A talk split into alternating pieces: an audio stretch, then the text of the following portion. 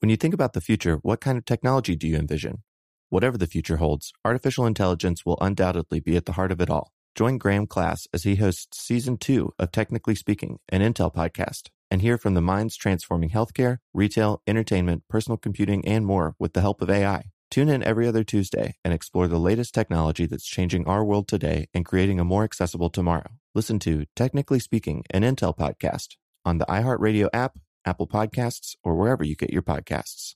What's up, this your boy Lil Duval, and check out my podcast, Conversations with Unc, on the Black Effect Podcast Network. Each and every Tuesday, Conversations with Unc podcast feature casuals and in-depth talk about ebbs and flows of life and the pursuit of happiness. Unlike my work on stage, I tap into a more serious and sensitive side to give life advice and simply offer words of encouragement, yet remind folks to never forget to laugh. Every Tuesday, listen to Conversation with Unc, hosted by Lil Duval on the Black Effect Podcast Network, iHeartRadio app, or wherever you get your podcasts. Presented by AT&T. Connecting changes everything. This episode of Stuff You Should Know is sponsored by Squarespace. Whether you need a landing page, a beautiful gallery, a professional blog, or an online store, it's all possible with the Squarespace website. Go to squarespace.com and set your website apart. Welcome to Stuff You Should Know from HowStuffWorks.com. Hey, and welcome to the podcast. I'm Josh Clark with Charles W. Chuck Bryant, and there's Jerry over there. So this is Stuff You Should Know, the podcast about chaos theory. Like, a, uh, have you ever seen Event Horizon? Uh, I did. Not bad. Great movie. Are you I don't crazy? think it was great. Oh, it's so imaginative. I thought it was okay. It was uh, like a Lovecraftian thing in outer space. Yeah, Loved it. it was all right. I Lovecrafted it. Yeah, I liked it. um, that's what I think of when I think of chaos. You know, there's that one part where they kind of give you like a glimpse behind like the dimension that this action is taking place in. Yeah. To see the chaos underneath. And Oh, you're I just should like- check that out again. Yeah. I think you should. I think about uh, Jurassic Park and Jeff Goldblum as as the creep, Doctor Malcolm explaining chaos. Yeah. in the uh, the little auto driving uh, SUV or whatever that was. right. Yeah. That's what it was called in the script, the auto driving SUV scene. Yeah, and you know what? E, I I actually rewatched that scene, and it confirmed two things. One is that he uh, he actually did a pretty decent job for a Hollywood movie Uh-huh. of a very rudimentary explanation of chaos. Yeah. Um, and Oh, it you also- watched it for this? Yeah. Oh, okay. Yeah, just that scene. Yeah. And then it also confirmed of what a creep that character was. Yeah. If you watch that scene, he's like, you know, he was all gross and flirty with her right, Right. in front of her ex All right. but there's this, you know, he's talking to her. I didn't even notice this at first. He like, he just like touches her hair out of nowhere for no reason. Oh, really? He's just talking to her and he just like grabs her hair and touches it. And I'm like, what a creep. I know. If you look closely, you can see the hormones emerging through his chest hair. Yeah. It's grody. And I love Jeff Goldblum. It's not a reflection on him. He was basically doing Jeff Goldblum. Well, that's what he, yeah, sure. He's Jeff Goldblum. But I don't think that's how, in the manner in which he speaks, but I don't think he's a creep. Do you? Wow. I've got no, nothing against Jeff Goldblum. Oh, okay. I think he's a, uh, I think he's doing Jeff Goldblum. it was also a sign of the times. Like if that movie were made today, Doctor, uh, what was her name in the movie? Ellie Uh, Sattler, I think. Yeah, Doctor Sattler would be like, uh, "It's very inappropriate to stroke my hair, dude. yeah. like, don't touch me." Right. But this was the '90s, or was yeah. it it the was '90s? freewheeling. Or was it eight? No, it was '90s. It was the, the early mid 90s, I think. Yeah. 92, 93, 94. The book came out in 1990. And in the book, uh, Ian Malcolm, who's a chaotician, yeah, a creep chaotician. Right. He um he he goes into even more depth about chaos Oh, I'm theory. sure. But that was I mean that was the first time I ever heard of chaos theory was from Jurassic Park. yeah, me too, probably. And um it really it was really misleading. I think the entire term chaos is very misleading as far as the general public goes. As from what I researched in this this for this article. Well, yeah, I mean, you hear the word chaos uh, as a English speaker, and you think frenetic and crazy. Out of control. Yeah, and that's not what it means in terms of, of science like this. Right. It, what it means, we- I guess we can say up front, is, is basically the idea that complex systems do not behave in very neat ways that we can easily grasp, understand, or measure. Right. And not even, even simple systems don't sometimes. It doesn't always have to be complex, but, um, I want to give a shout out in addition to our own article Ooh, to, uh, when, you know, when it comes to stuff like this, m- the brain breaking stuff for me, man, this was a brain breaker. uh, you know how I always go to like blank blank for kids because it always helps. If there's a dinosaur mascot on the page, it's a sure thing we can understand it. Uh, but the, the best explanation for all this stuff that I found on the internet was from a website called, uh, Abarim, A-B-A-R-I-M publications, which turns out to be a website about biblical patterns. Mm-hmm. and sandwiched in the middle there is a really great, easy to understand, uh, series of pages on chaos theory. Nice. So I was like, man, I get it now. My, I mean, in a rudimentary way. Right. Well, yeah, yeah. Um, I think even s- a lot of people who deal with systems that display chaotic behavior, which I guess is to say basically all systems eventually under the right conditions, Yeah. don't necessarily understand chaos. Yeah, and they defined a complex system as specifically, it doesn't mean just like, oh, it's complex. I mean, it is. Right. But specifically, um, they define it in a way that helped me understand. It's a system that has so much motion, so many elements that are in motion. Moving parts. Yeah, that it takes like a computer to calculate all the possibilities Right. of like what that could look like five minutes from now, 10 years from now. Right.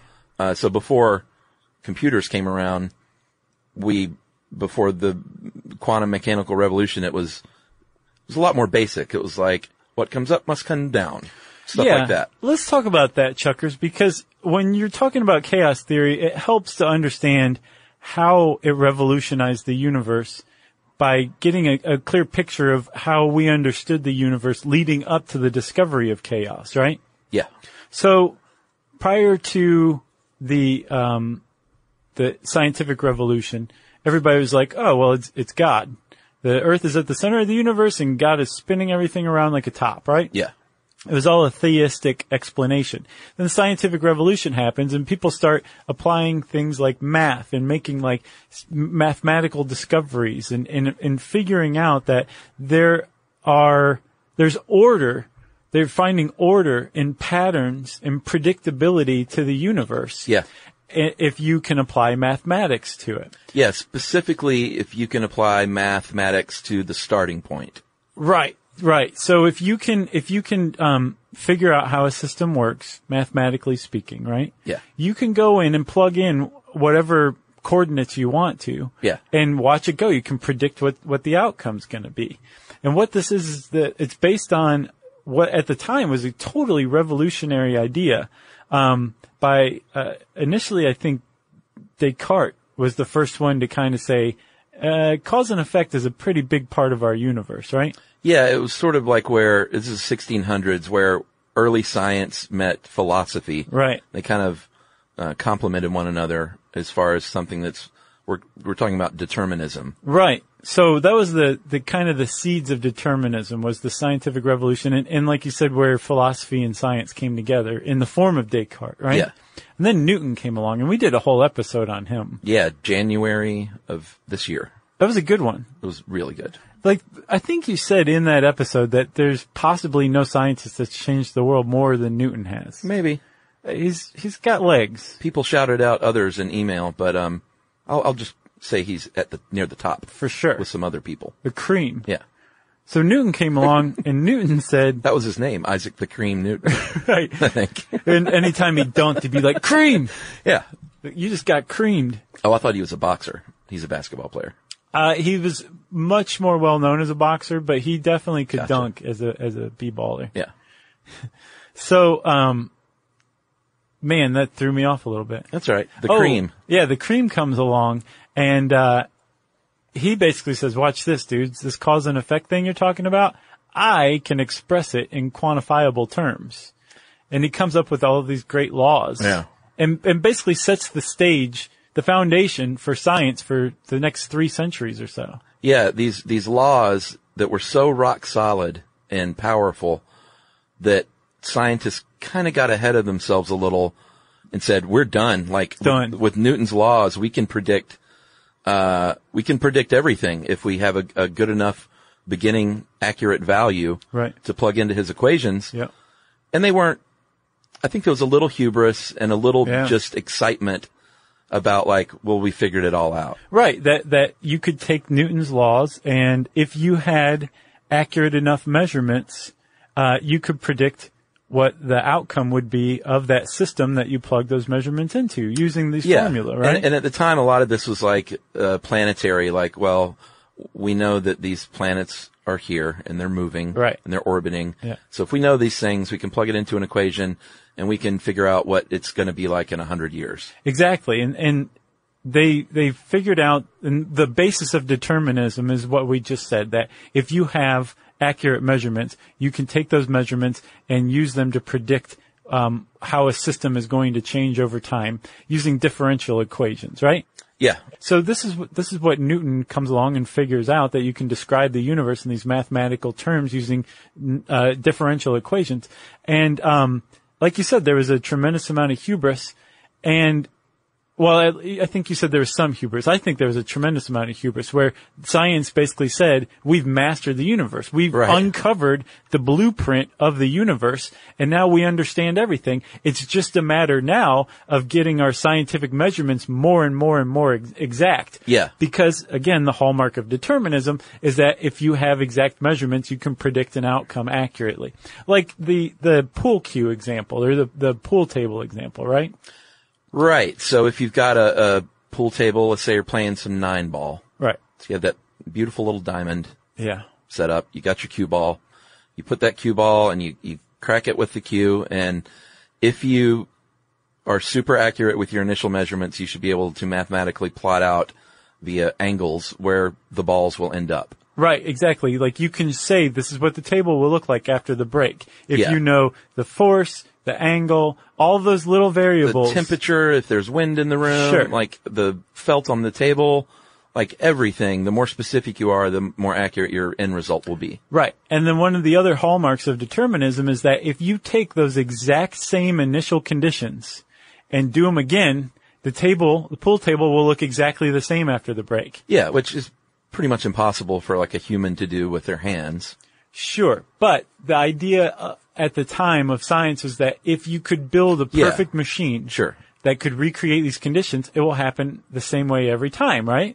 Yeah. And this, I mean, this led to, they had hubris, but you could understand it when, like, literally in 1846, two people predicted Neptune would exist. Yeah, within months of Not each would other. exist, but does exist. Right. And this is not by looking up in the sky. Like, they did it with math. Right. And they were right. Yeah. So imagine in 1846, when that happens, they're like, yeah, we kind of, we've got the math down, so we're pretty much all knowing. Well, plus also for the most part, these the, the- not just with Neptune, they were finding um, that this stuff really panned out. It held true for everything from um, you know the investigation into electricity to new chemical reactions and understanding those. Yeah. and it it laid the the scientific revolution laid the basis for the industrial revolution. Yeah. and just the change that came out of the world like that. It definitely there, it is understandable how science kind of was like, we got it all figured out. Well, and like you said, they um, even Galileo was smart enough to know there's uncertainty in, in these measurements. Like the precision is key. So they spent uh, what does the article say? A lot of the much of the 19th and 20th century just trying to build better instrumentation to get more and more and smaller and smaller and more precise measurements. Right. That was like basically the goal of it, right? Yeah, which was the, the right direction. That's like exactly what they should have been doing. Yeah. The problem is, is they, like you said, Galileo knew that there was some sort of, there were, there were going to be some flaws in measurement that we just didn't have those great scientific instruments yet, right? Yeah, it's called the uncertainty principle. Okay. It prohibits accuracy. Right. But the idea is that if you have a good enough instrument, you can overcome that. And that the, the more you shrink the, um, error in measuring the initial conditions, the the more you're going to shrink the error in the outcome. Yeah. it'd be proportionate, right? They were correct. the thing is, they were also aware, but ignoring in a lot, a lot of ways, some outstanding problems. Specifically, something called the N body problem. Yeah, you know what? I'm so excited about this. I need to take a break. I think that's a good idea. I need to go check out my in body in the bathroom, Okay. and we'll be back.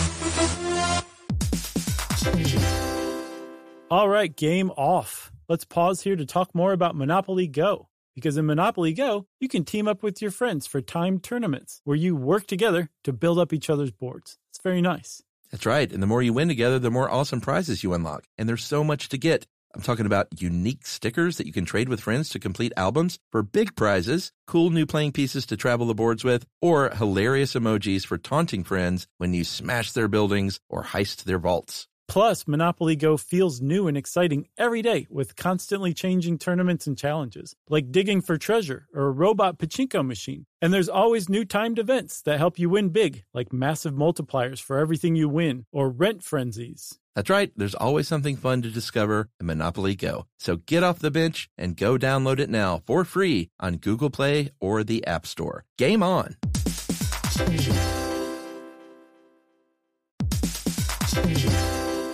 Hey, everybody, if you're building a deck at work and you want to supercharge it, check out Canva presentations. Work docs have been the same for too long, but Canva docs are different. They're visual, they grab readers' attention with images, charts, tables, and videos playable right in the doc. Plus, docs don't have to be just words on a page, you can make your docs pop with Canva docs. That's right. And Canva presentations are designed for every workplace and every department. Whether you work in sales, HR, ops, marketing, and more, Canva presentations can be the solution for you. Sales decks, marketing presentations, onboarding plans, you name it. Canva presentations might be the most visually impressive presentations you'll ever use. You start with a stunning template, use it as a springboard for your design, adding images, graphics, charts, data visualizations, all from a massive media library. It's super easy to wow any audience with Canva presentations. So start designing today at canva.com, designed for work.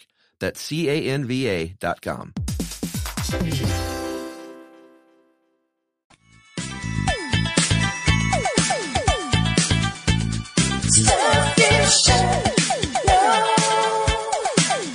All right, Chuck, we're back. So there's some there's some issues, right, with determinism. There's some some weird problems out there that are saying like, eh, "Hey, pay attention to me," Be- because I'm not sure determinism works. Right. and one one is the end body problem. Yeah, how this came about was uh, in 1885 there was uh, King Oscar number two of Sweden The and sequel. Norway. Yeah, Don't want to leave Both. out Norway. Both. Uh, he said, you know what? Uh, let's offer a prize to anyone who can prove the stability of the solar system. Yeah. Something that has been stable uh, for a long time before that. And a lot of the, the most brilliant minds on planet Earth got together and tried to do this, uh, with mathematical proofs and no one could do it. Uh, and then a dude named Henri, you gotta help me there with that last name. Poincare, Ooh. Say the whole thing. Henri Poincare. Very nice. He was French, believe it or not. Uh, and he was a mathematician and he said, you know what? I'm not going to look at this big picture of all the planets and the sun and all their orbits. You'd have to be a fool to try that. Sure. He said, I'm going to shrink this down, like we talked about, shrinking that initial value, Right. you know? Yeah. and um, that initial condition. And he shrunk it down. He said, "I'm going to look at just a couple of bodies orbiting one another uh, with a common center of gravity, and I'm going to look at this." And this was called the in-body problem. Yeah, which was smart to do because the more variables you factor into a, um, a nonlinear equation like that, the just the harder it's going to be. So Sure. he shrunk it down. So the n body problem has to do with three or more celestial bodies orbiting one another. So Poincare said, "Oh, I'll just start with three. Yeah, smart.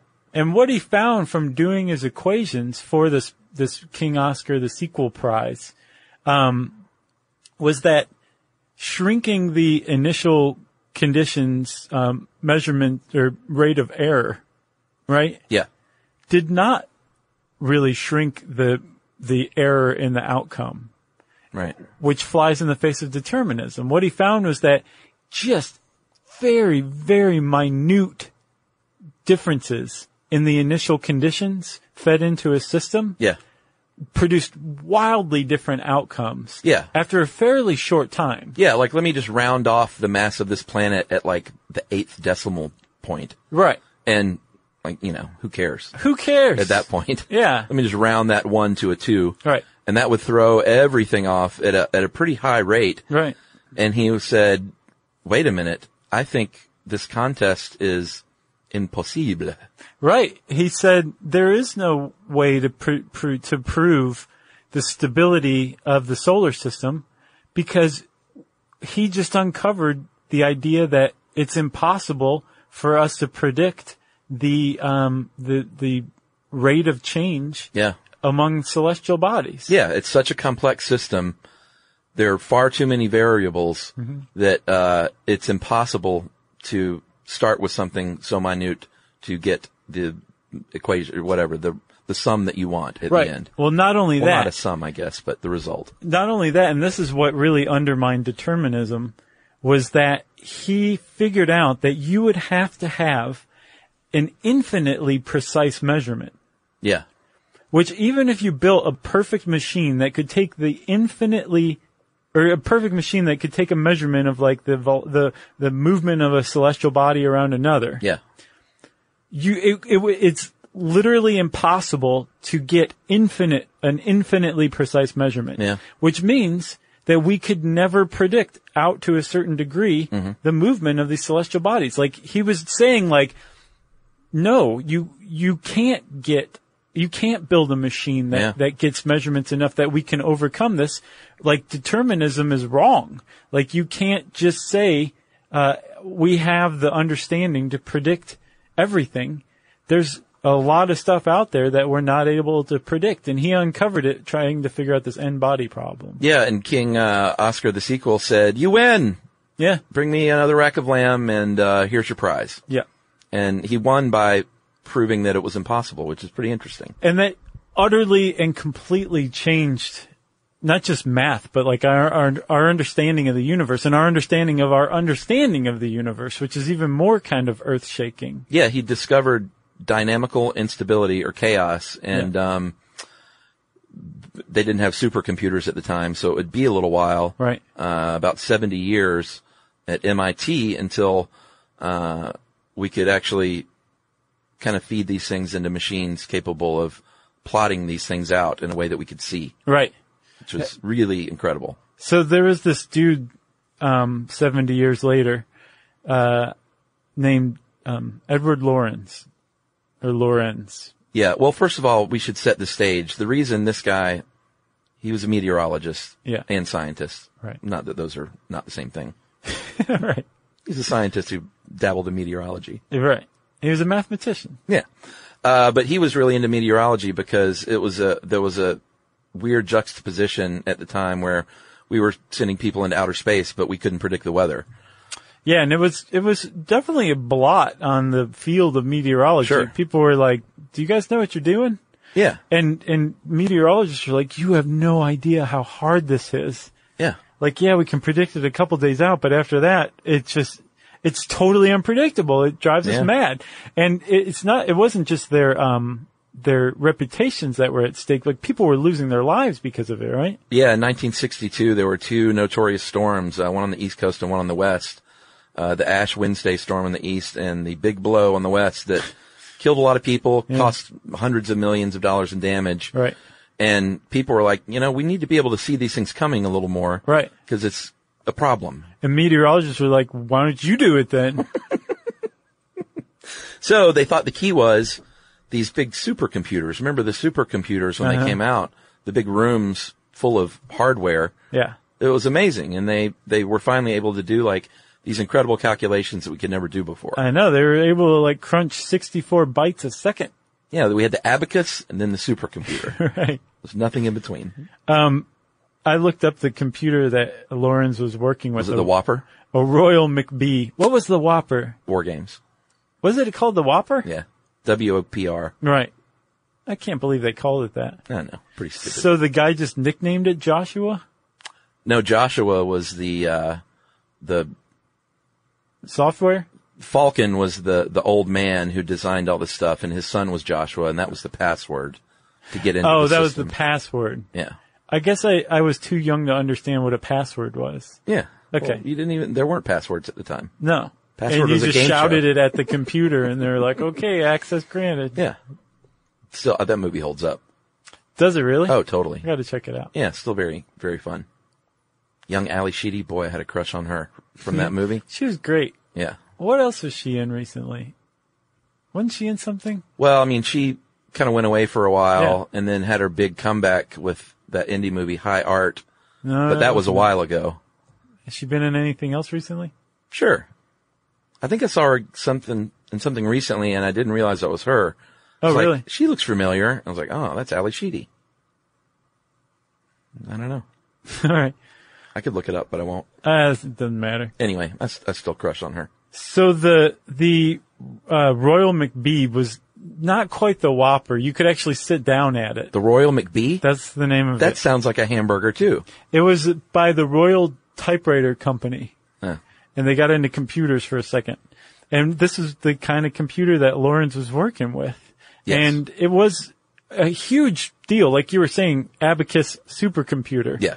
Um, but it was still pretty dumb as far as what we have today is concerned. But it was enough that Lawrence was like, Lawrence and his ilk were like, finally, we can start running models Yeah. and actually predict the weather. Yeah, He started doing just that. he did. So he uh, started off with um, a computational model of 12 meteorological meteorological I liked how you said it. calculations, which is very basic because they're infinite meteorological calculations probably. Yeah. Depending, did I say it wrong again? No, no, you, Okay. like you, it sounds like you're about to say it wrong and then you pull it out at the last second. Maybe. It's really impressive. But uh, so that's very basic. But he wanted to start out, you know, with something attainable. Right. So he narrowed it down to twelve conditions, basically twelve calculations that had, you know, temperature, wind speed, uh, pressure, s- stuff like that. Right. Started forecasting weather, uh, and then he said, you know, it'd be great if you could see this. So I'm going to spit it into my Wonder Machine, the the McWhopper. What the, was it? The Royal McBee. the Royal McBee, and I'm going to get a printout so you can visualize what this looks like. Right. So things were going well and he had this printout and everyone was amazed because these, these calculations never seemed to repeat themselves. He was making like um like like word art. You remember that? Like that was the first Oh, yeah. thing anybody did on a computer Oh yeah, yeah. was to make word art like a butterfly or something. Right. You would print out, uh, yeah, I never could do that. I couldn't either. Like you have to be able to visualize things spatially. That, you have to have that r- right kind of brain for that. Right, or you have to be following a guidebook that Well- tells you how to do it. True. Uh, have you ever seen uh, Me, You, and Everyone We Know? Yeah. I love that movie. That's a great movie. Yeah. Those little kids in there, they were doing that. Oh yeah, yeah. The forever back and forth poop. Well, I haven't, I haven't seen that since it came out. It's been a while. Oh, you got to see it again. Yeah. Great movie.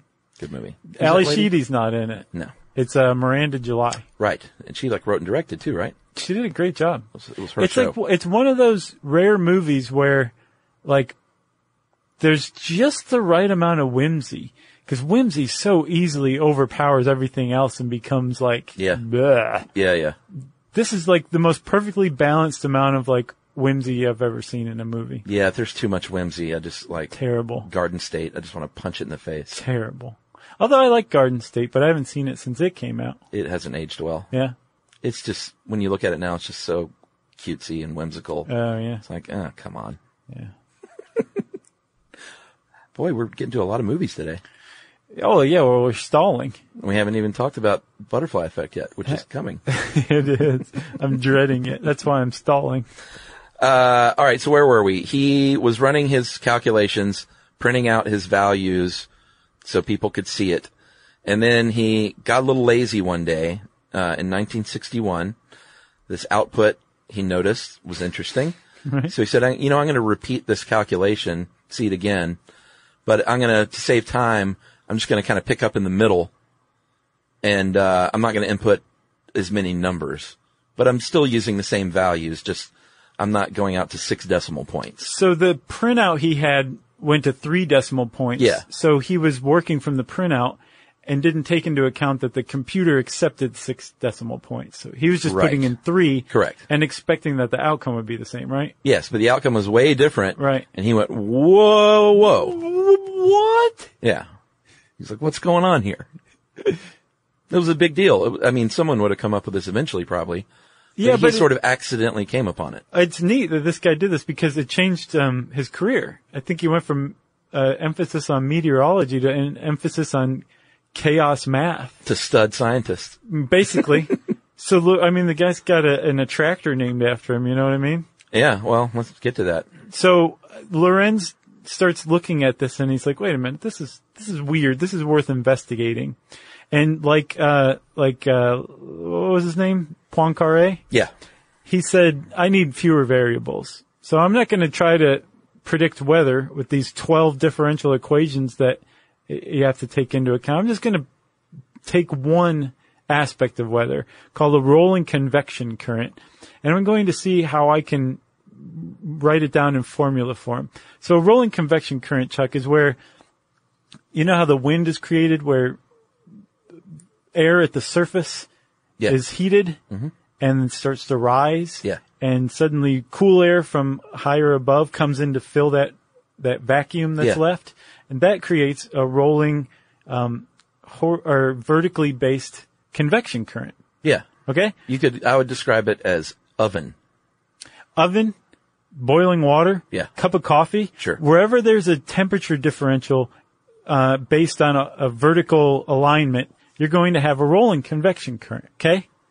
Yeah. It sounds complex, but uh, he just picked out one thing, basically, one condition. Right. And this is the one he picked out. But had you seen my hands moving, Yeah. listeners, you would be like, "Oh yeah, I know what you're talking sure. about." He made little rolly motions. So um, he he's like, "I- "Okay, I can figure this out." So he he comes up with three three formulae that kind of describe a rolling convection current, and he starts trying to figure out how to describe this rolling convection current, right?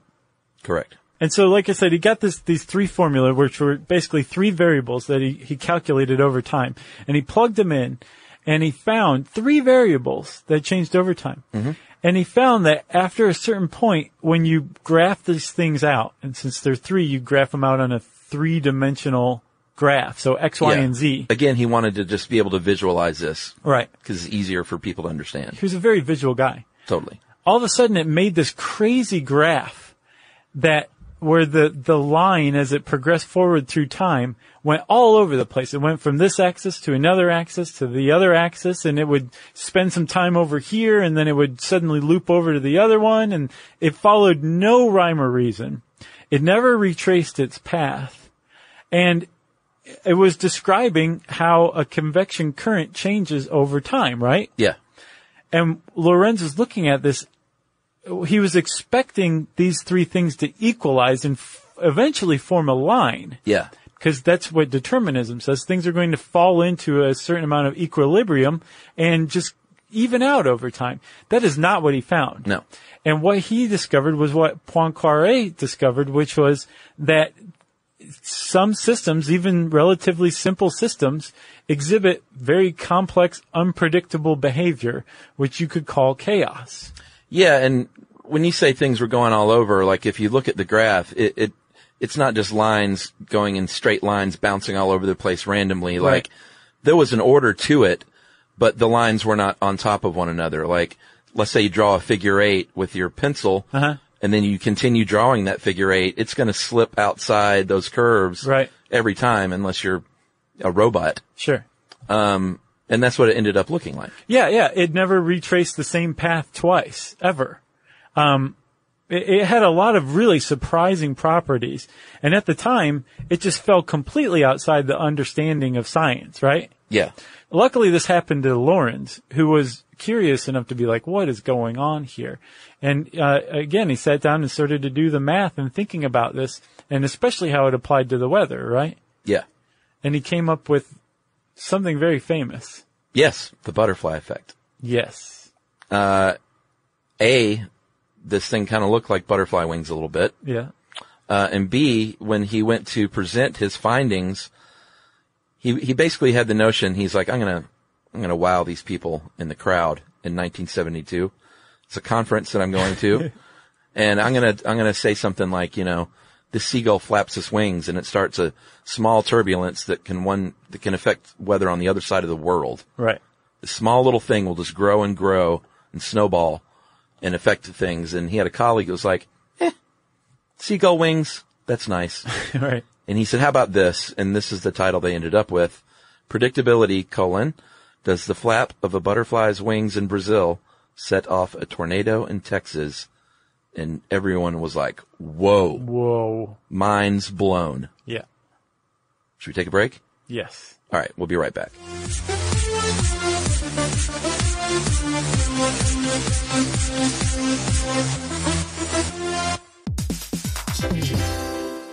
All right, game off. Let's pause here to talk more about Monopoly Go. Because in Monopoly Go, you can team up with your friends for timed tournaments where you work together to build up each other's boards. It's very nice.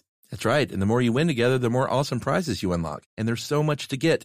I'm talking about unique stickers that you can trade with friends to complete albums for big prizes, cool new playing pieces to travel the boards with, or hilarious emojis for taunting friends when you smash their buildings or heist their vaults. Plus, Monopoly Go feels new and exciting every day with constantly changing tournaments and challenges, like digging for treasure or a robot pachinko machine. And there's always new timed events that help you win big, like massive multipliers for everything you win or rent frenzies. That's right, there's always something fun to discover in Monopoly Go. So get off the bench and go download it now for free on Google Play or the App Store. Game on!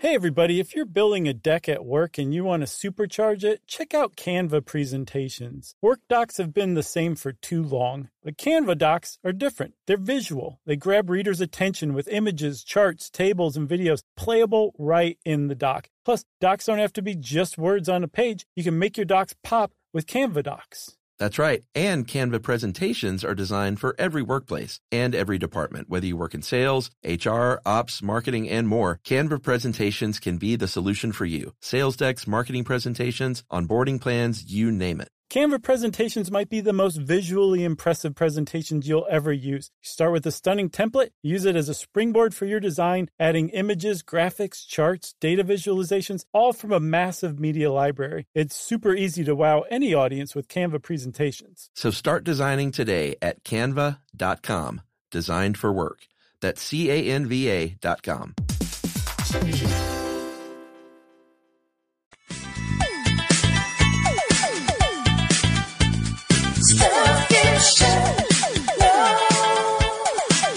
All right, so the Lorenz attractor uh, is that picture that he ended up with. Right, that It's called graph. The Lorenz attractor. and this biblical pattern website that I found described attractors and strange attractors in a way that even dumb old me could understand. What you got? So if I may, he says, all right, here's the cycle of chaos. He said, uh, actually, I don't know who wrote this.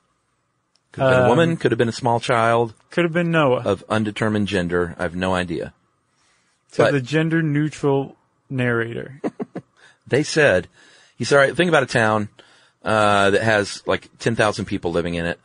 To make that town work, you gotta have like a gas station, a grocery store, a, a library, um, whatever you need to sustain that town. Okay. So all these things are built. Everyone's happy. You have equilibrium.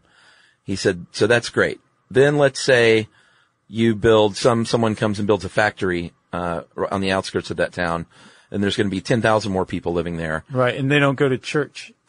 Maybe so. Uh, did I say church? They needed a church? No, no. Oh, okay. I was just assuming this is what's going Oh, to break biblical the website. equilibrium. No, no, no. But you just have more people, so there's uh, you need another gas station and another grocery store, let's say. Uh-huh. So they build all these things, and then you reach equilibrium again. It's maintained because you build all these other systems up. I see. That equilibrium is called an attractor. Okay. So then he said, "It said, they said." He, capital he.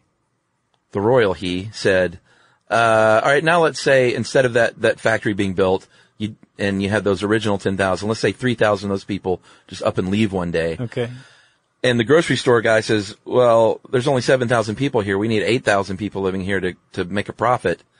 So I'm shutting down this grocery store. Then all of a sudden you have demand for groceries. So things go on for a little while and someone comes in and say, Hey, this town needs a grocery store. They build a grocery store Right. they can't sustain. They shut down. Someone else comes along because of the demand. And it is this search for equilibrium, this dyna well, you reach equilibrium here and there as the store opens, Periods of stability. periods of stability. And that dynamic equilibrium is called a strange attractor. So an attractor is the state which a system settles on. Strange attr attractor is the trajectory on which it never settles down, but tries to reach the equilibrium with periods of stability. Does that make sense? That Bible based explanation was dynamite. I understand it better than I did before.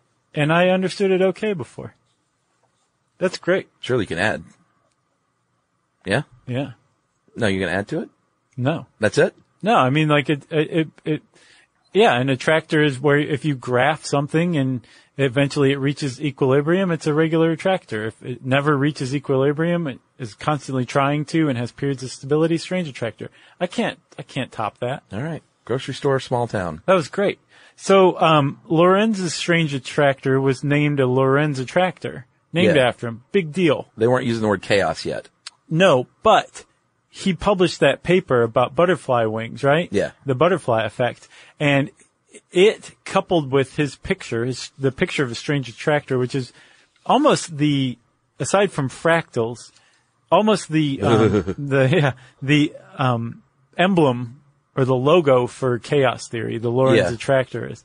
Um, it got attention off the bat. It Oh, yeah. wasn't like Poincaré's findings where it got neglected for 70 years. Almost immediately, everybody was talking about this. Because again, what Lorentz had uncovered, which is the same thing that Poincaré had uncovered, is that determinism is possibly uh, based on uh, an illusion. Yeah. That the universe isn't stable, that the universe isn't predictable, and that what we are seeing a- as stable and predictable are these little periods Yeah. windows of stability that are found in strange attractor graphs. Yeah. That that's what we think the order of the universe is, but that that is actually the um, abnormal aspect of the universe. Right. And that instability, unpredictability, as far as we're concerned, is the actual state of affairs in, in nature. Yeah. And I think as far as we're concerned is a really important point too, Chuck, because it doesn't mean that nature is unstable, and Right. chaotic.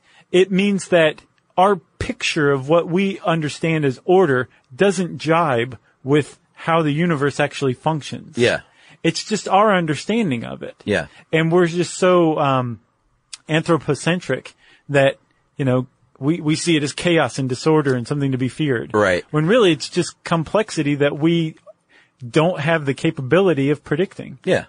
uh, uh, after a certain degree. Yeah, I think that makes me feel a little better because when you read stuff like this, you start to feel like, well, the earth could just throw us all off of its face at any moment because it starts spinning so Yeah. fast that gravity becomes undone. And I know that's not right, by the way. I've always loved that kind of science that shows we don't know anything. Like Yeah. Robert, Robert Hume, who I know I understand was a philosopher, but he was a philosopher scientist. Sure. Um, his whole jam was like cause and effect is an illusion.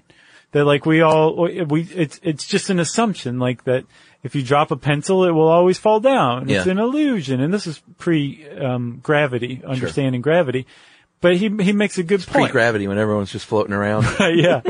Going, this pencil's got me wacky. Yeah. But, but the point was that, you know, we, we are, we base a lot of our assumptions, um, or a lot of stuff that we take as law are actually based on assumptions that Yeah. are made from observations over time. Yeah. And that we're just making predictions that cause and effect is an illusion. I love that guy. Pretty and cool. this, this definitely supports that idea. For sure. Sorry, I'm, I'm excited about chaos theory. Can no, you believe I like it. Well, I mean, I like that I've, I'm able to understand it in enough of a rudimentary way that I can talk about it at a dinner party. Well, thank your Bible website. well, once you take the formulas out, Yeah. for people like us, we're like, oh, okay, we can understand chaos. Yeah. Then when somebody says, good, do a differential equation, you're just like, what?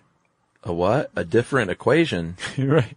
All right. So earlier I said that chaos had not been used, the word chaos, to describe all this junk. Right. Uh, and that didn't happen until uh, later on. And well, actually, not later 70s, on. About 10 years. You know, but it was kind of at the same time this other stuff was going on with uh, Lorenz, Yeah. late 60s, early 70s. There was a guy named Stephen Smale, uh, Fields Medal recipient, so you know he's good at math. And um, he described something that we now know as the Smale horseshoe, and it goes a little something like this. Boom, boom. tch, tch. Uh, so, all right, take a piece of uh, dough, like, like bread dough, okay. and you, you smash it out into a big flat rectangle. Can do. So you're looking at that thing and you're like, boy, I hope this makes some good bread. This is going to be so good. So then you Put a just, little rosemary on it. yeah, maybe so. Uh, Olive oil, sea salt. Yeah, and then um, lick it before you bake it, so you know it's yours. No one else can have it. Uh, so you, s- you have that flat rectangle of dough, you roll it up into a, uh, a, a tube, and then you smash that down kind of flat, and then you bend that down to where it eventually looks like a horseshoe. Okay. So now you take that horseshoe, you take another rectangle of dough, and you throw that horseshoe onto that, and then you do the same thing. The Smale horseshoe basically says, you cannot predict where the two points of that horseshoe will end up. Yeah. You can roll it a million times, and it'll end up in a million different places. Totally random different places, too. Totally random. You never know. It's like a box of chocolates. You never know what you're going to get. You have to say it. and that became known. You have to say it. Oh, I, what? Imitate Forrest Gump? Sure. No, I can't do that. That's fine. He's not one. He's not in my repertoire. That's fine. Although I did see that again, part of it recently. Does it hold up? Well, I mean, take out 40 minutes of it and it would have been a better movie. Yeah. Like all of that coincidence stuff that. Oh, I love that. I thought that was so And he charming. also did the smile t-shirt. Like Sure. it was just too much. Like he really hammered it too much. I liked it. That was the basis of the movie. I know, but see it again and I guarantee you like an hour and a half into it, you'll be like, I get it. Zemeckis. You know, it was a good Tom Hanks movie that was overlooked. Uh, Road to Perdition. Yeah, That not was, a, bad. that was a good one. Great Sam Mendes. Oh man, that guy's awesome. Yeah. Oh, what is he gonna do? He might do something. He did the James Bond. He did Skyfall, Yeah, yeah, no, he's and gonna also do. that last one that wasn't so great. He's got a potential project coming up, and he would be amazing for it. And I don't remember what it was. Did you see Revolutionary Road? Yes, God, how it was just like Yeah, you want to jump off a bridge. Yeah. after you see that movie.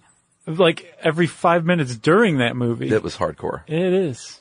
Uh, he did that one too, huh? Yeah, and don't see that if you're like engaged to be married or thinking about it. Yeah, or if you're blue already. Yeah. I'm, yeah, just take a really good, good mood and be like, I'm sick of being in a good mood. Sit Yeah. down and watch Revolutionary Road. Yeah, watch Joe versus the volcano instead. Great movie. Where was I? Smale horseshoe is what that's called, and um, that was he was the first person to actually use the word chaos. Oh, he was. I think so. Oh no I no no. thought York was. Tom York's dad. Yeah, you're right. He wasn't the first person. You're correct. But Smale's horseshoe illustrates a really good point, Chuck. Is it Tom York's dad? No, Oh, okay. no, but they're both British. Sure. Yorkies. Actually, one's Australian. No, they're British. All right. So uh, those two points, which should which started out right by each other Yeah, and the- then the end horseshoe. up in two to- totally different places. Yeah.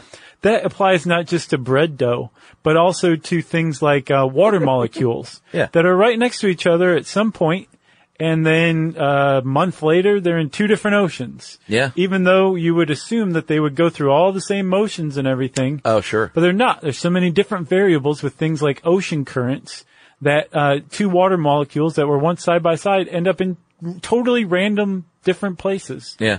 And that's part of chaos. It's basically chaos personified Yeah. or chaos moleculeified.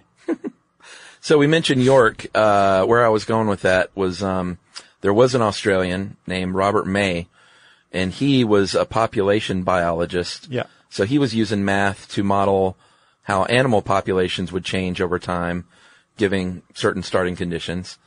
Uh, so he started using uh, these equations, these differential equations, and he came up with a formula known as the logistic difference equation that basically enabled him to predict these animal populations pretty well.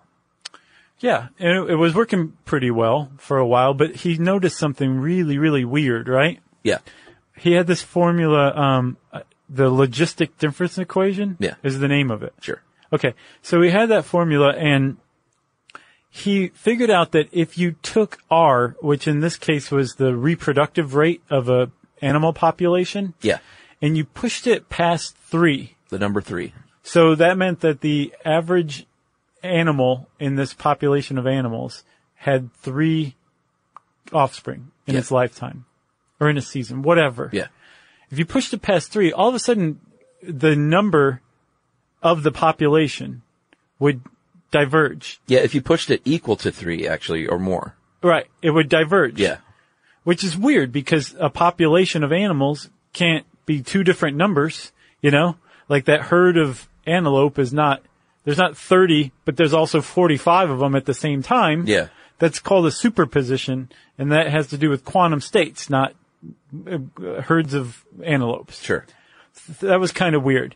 And then he found if you pushed it a little further, if you made the reproductive rate like 3.057 or something like that, I think it was a different number, but you just tweaked it a little bit, not even to four. We're talking like Oh yeah. millionths of a, of a, um, of a degree. Um, Uh huh.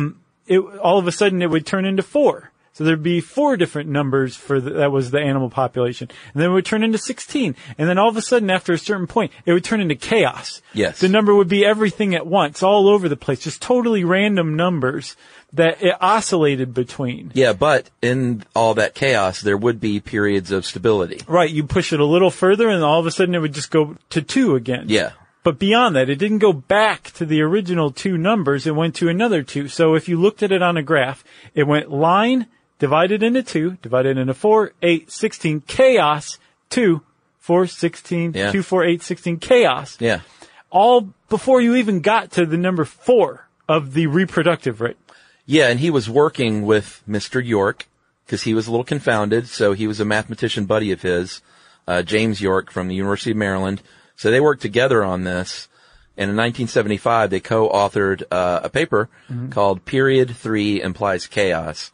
And man, finally Finally. somebody said the word. Yeah. I kept thinking it was all these other people. Yeah, and the, this this paper where they first debuted the the name Chaos, um, they they based it. Um, Tom Yorkstead based it on Edward Lawrence's paper. Yeah, He was like, you know what? I have a feeling this has something to do with the Lawrence attractor. So that um that that provided chaos to the world, and it it was the basically the third uh, the third time a scientist had said. Mm, we don't understand the universe like we think we do. Yeah. And determinism is based on an illusion. Like, don't of- you get it? Of order. Yeah. In a really chaotic universe. And this, uh, this established chaos. It took off like a rocket in the 80s and the 90s, Mm-hmm. you know, as you know from Jurassic Park. Cha- it- Chaos was everything. Everybody was like, chaos. This is totally awesome. It's the new frontier of science. Yeah. And then it just went, it just went away. And a lot of people said, well, uh, it, it was a little overhyped. But I think more than anything, and I think this is kind of the current understanding of chaos because it didn't actually go away. It became a deeper and deeper field, Yeah. as you'll see. Um, people mistook what chaos meant. It wasn't the a new the new type of science. Yeah. It was a new understanding of the universe. It was saying like, yes, you can still use Newtonian physics. yeah. Like, don't throw everything out the window. No. you can still try and predict weather and still try and build more accurate instruments. Right. and get, you know, decent results, but you can't with absolute perfection 100% predict Right. complex systems. Like determinism, the the ultimate goal of determinism is false. It can never be it can never be done Yeah. because we can't have an infinitely precise measurement for every variable or any variable. Therefore, we can't predict these outcomes, right? So, you would expect science to be like what's the point? Yeah. What's the point of anything? No, not science. Well, some some chaos people have said, "No, this is this is great. This is good. We'll take this. We'll take the universe as it is rather than trying to force it into our pretty little equations and saying like, uh, if the ocean temperature is this at this time of year, uh, and the fish population is this at that time, then this is how many offspring this fish stock, this fish population is going to have Yeah.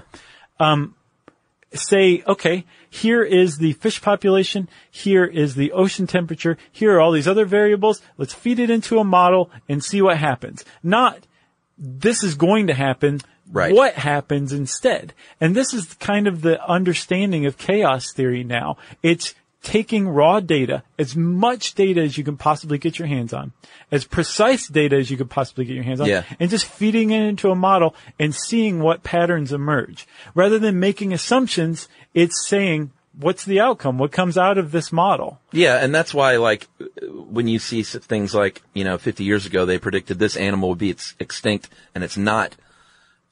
Well, it's because the variations were too complex. Right. They tried to Right. predict, uh, and that's why if you look at a a 10 day forecast, Uh, you sir are a fool. right.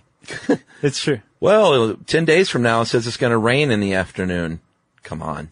But if you take, if you took enough variables for weather for like a city and fed it into a model of the weather for that city, you could find, uh, you could find uh, a, a time when it was similar to what it is now. Yeah. And you could conceivably make some assumptions based on that. You can say, well, actually, we can, we can predict a little further out than we think.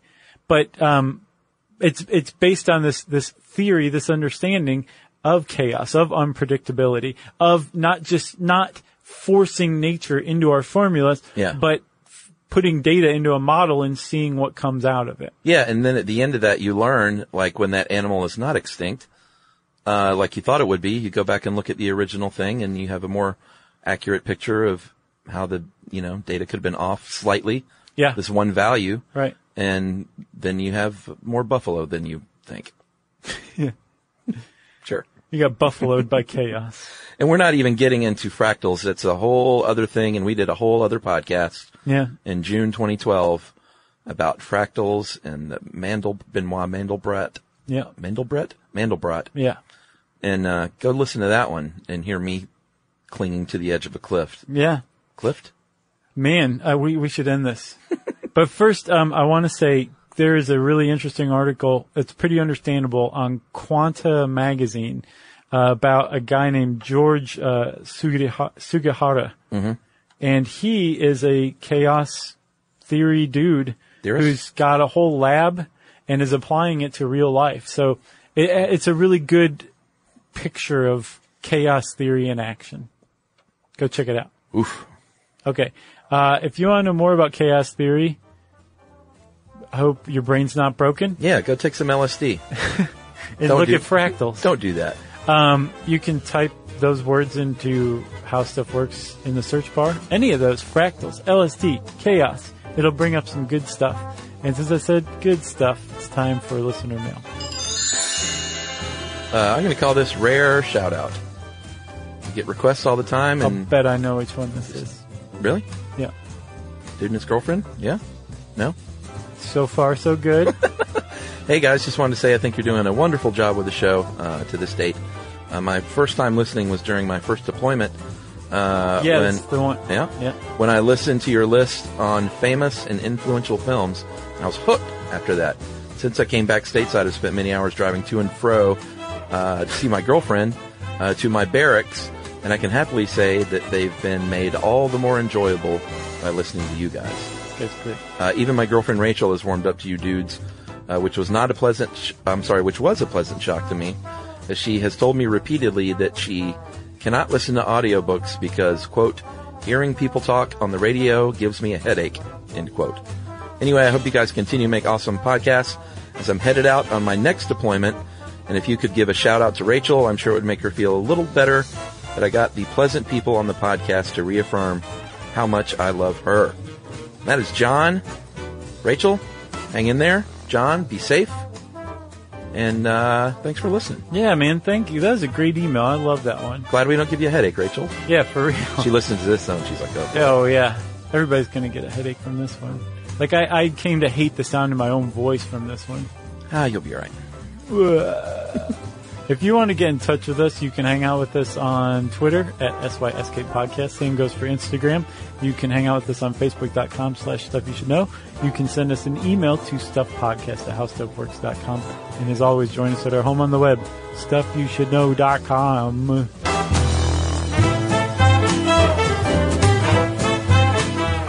For more on this and thousands of other topics, visit howstuffworks.com.